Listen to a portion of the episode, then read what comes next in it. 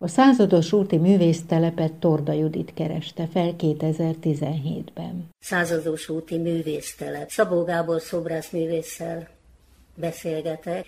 Ki alakította és mikor a művésztelepet? Ezt egyrészt mondjuk művésztelepek már ugye a századforduló előtt is, értem rajta a 19.-20. század fordulóját, léteztek különféle művésztelepek a Európában. Ez speciál azt, azt alakította ki, hogy jöttek haza a Münchenben, Párizsban, Bécsben végzett fiatal művészek, vagy akár akiket itt képeztek, de műtermek nem nagyon voltak. Tehát épültek műtermes lakások, többnyire esetleg az ötödik emeleten valahol, ma is lehet látni az tetőtérben. néz.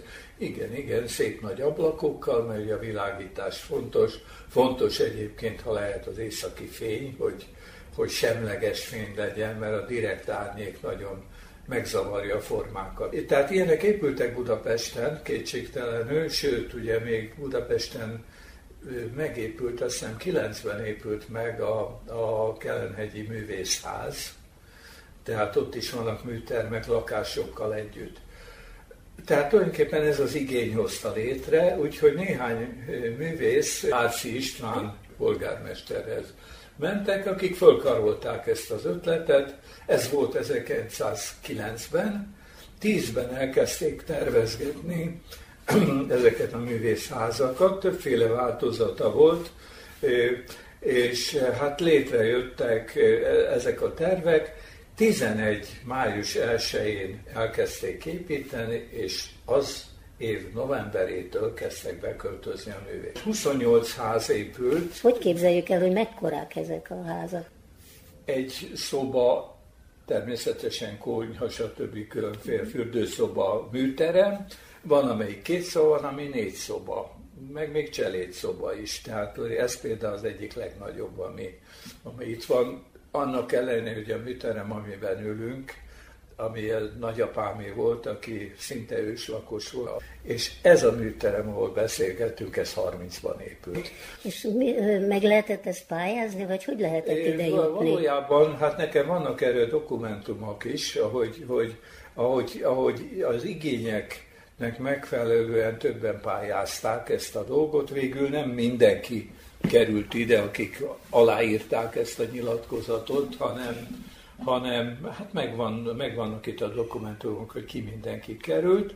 De eredetileg csak szob, nem csak szobrászoknak nem készült, csak szobrászok, ugye? de mindegyik műterem olyan, hogy nagy, mindegyik földszintes. Van ugyanazóta ráépített emelet, vagy valami, de ezek a műtermek földszintesek, nagy kinyitható ajtókkal, hogy a szobrokat szállítani lehet, és ugyan pince nincs, de van agyagpince. Milyen híres lakói voltak a az elmúlt száz év, több mint száz Na év most ott kezdődik, hogy mindjárt a legelsőknél jött néhány név, tehát hogy mondjam, a Kalós Ede, vagy ezek, ezek már nevek voltak, vagy egy Sidló, vagy egy Szentgyörgyi István, ezek már nagy nevek voltak, tehát akik Pásztor János, tehát ők nem kezdőként kerültek, de az öme fiatal volt. Azért érdekes, mert ugye ez, az ember utána néz, ugye nagy öregnek ugye ismerjük a megyesit. Nem is volt olyan nagyon öreg, 78, amikor meghalt, tehát nem is annyira öreg, vagy a Stróbő Zsiga bácsit, ugye a nagy öreg.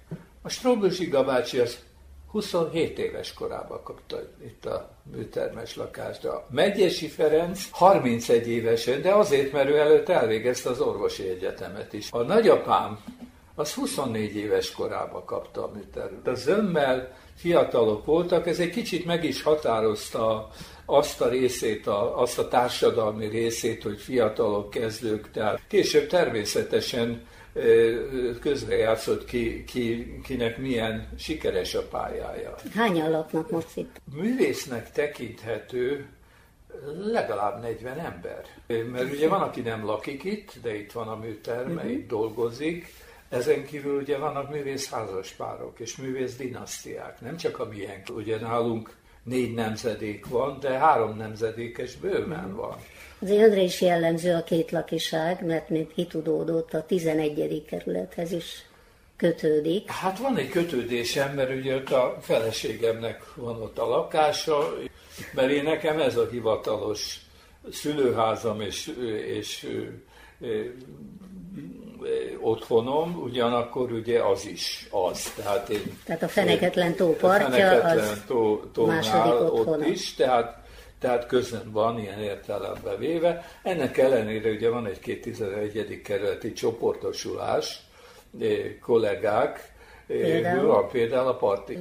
Zsolnai Gábor, uh-huh. Zsolnai Gábor volt, aki ezt létrehozta, és hát elég sokan kötöttek hozzá, Bráda Tibi ott is lakik. Tulajdonképpen ők kezdték el ma már festészetnapi őrületeket, ugye Lukács napjában az a festészetnek a napja, hanem ez a társaság, ez a parti galéria, ebbe benne volt a Kis Gyuri, benne volt a, a Dusanek, a, a Kádár János Miklós, nem mindenki oda való kerületileg, de ez egy, ez egy, ez egy nagyon komoly uh-huh. csoport. És miért melyik a másik társaság? Hát olyan értelemben a másik társaság az megint csak olyan, hogy független művészek élik a maguk művészetét, a Kelenhegyi Művészház. A nagy művészekre kérdezett, hogy ki mindenki volt, Kádár Béla, akkor a e, Csorba Géza, a újabbak között mostan csupa Kossuth Díjast mondok, a Mikus Sándortól kezdve. És az ön tanára volt, ugye? Igen, a Sanyi bácsi tanárom volt, vagy, a, vagy, vagy hát újabbak között a Bencsik István, aki, tehát mondom, körülbelül tizenvalahány Kossuth Díjas, hogyha a, még a háború előtti díjakat számítjuk, akkor meg még mm-hmm. több. Hány munkácsi díjas van, tehát azért itt neves művészek vannak, de egy fontos dolog. Ugye, mint említettem, hogy a szobrászat meghatározó volt, ugye? Tehát ugye egy, pláne a két háború között nagyon sok hősi emlékmű, egy időben síremléket nagyon sok szobrász csinált, tehát volt egy bizonyos magán szférája is ennek a dolognak. Ma ugye nem csak szobrán, majd inkább csak fele részbe szobrán van restaurátor, festő, grafikus, médiaművész, tehát elég sokféle van. Tehát ez, ez azért egy bizonyos értelemben meghatározó valami, de igazán stiláris elkötelezettség sose volt. Tehát, tehát ebben az értelemben mhm. véve... Most ugye, voltak? Igen, na most ugye a művésztelepről mindenkinek Nagybánya jut eszébe, az egy igen. iskola volt. Igen, igen. Nagybánya iskola volt. Se a Kelenhegyi művészház, sem ez nem egy meghatározott stílus. Szabó Gábor szobrászművésznek nagyon szépen köszönöm a beszélgetést.